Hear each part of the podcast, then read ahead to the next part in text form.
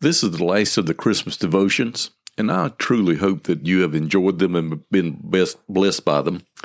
I hope they have been an encouragement to you for this season and that uh, you will long remember them. Christians often talk about the Apostle Paul and his great mission works. No doubt he did great and mighty deeds. He carried the gospel into the world. Without his passion and energy, the gospel may still be hidden to the world. We owe much to the Apostle Paul. But as great as Paul was, he is not the greatest missionary of all time. There is one who is even greater, and his name is Jesus. As we close out Christmas 2021, we have to examine this role of Jesus. If we don't, we will shortchange the whole reason for Christmas. Jesus was not born so that the world could have a party. He did not come so that we can give and receive gifts. He did not come so we can gather with family. He did not come so there could be a Santa. Jesus came to do the work of a missionary.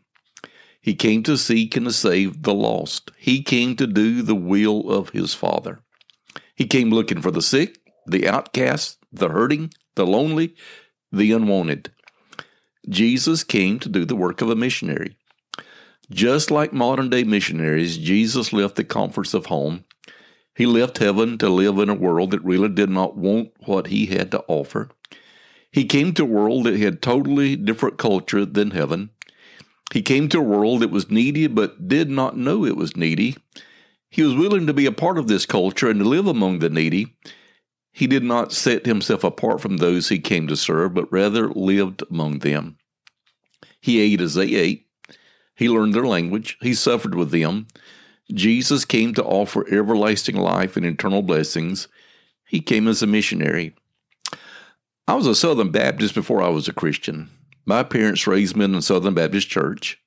Now, this does not make me good nor bad. No denomination can do that.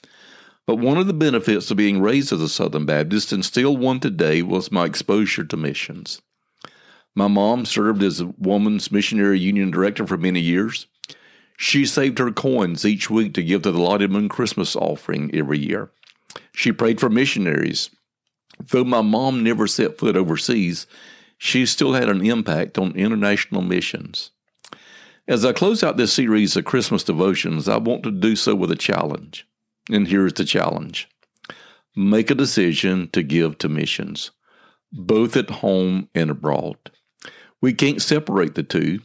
Jesus came for all, He came as a missionary for all. Give according to how you and your church and your denomination gives. For us Southern Baptists, we give annually by means of the Moon Christmas offering. This money is used to support some 4,000 missionaries serving around the world. Your church may use faith offering pledges. If so, make plans now to set aside money for this offering. Maybe your church has its own missionaries. If so, give faithfully to them. However, you do missions in your church, do missions. Jesus came as a missionary so that all may hear. My friends, this is the reason that Jesus came. May we never lose sight of this great truth. Let me leave John chapter 6 verse 40 with you. And this is the will of him that sent me, that every one which seeth the Son and believeth on him may have everlasting life, and I will raise him up at the last day. May God bless you as we prepare to end 2021 and enter into 2022.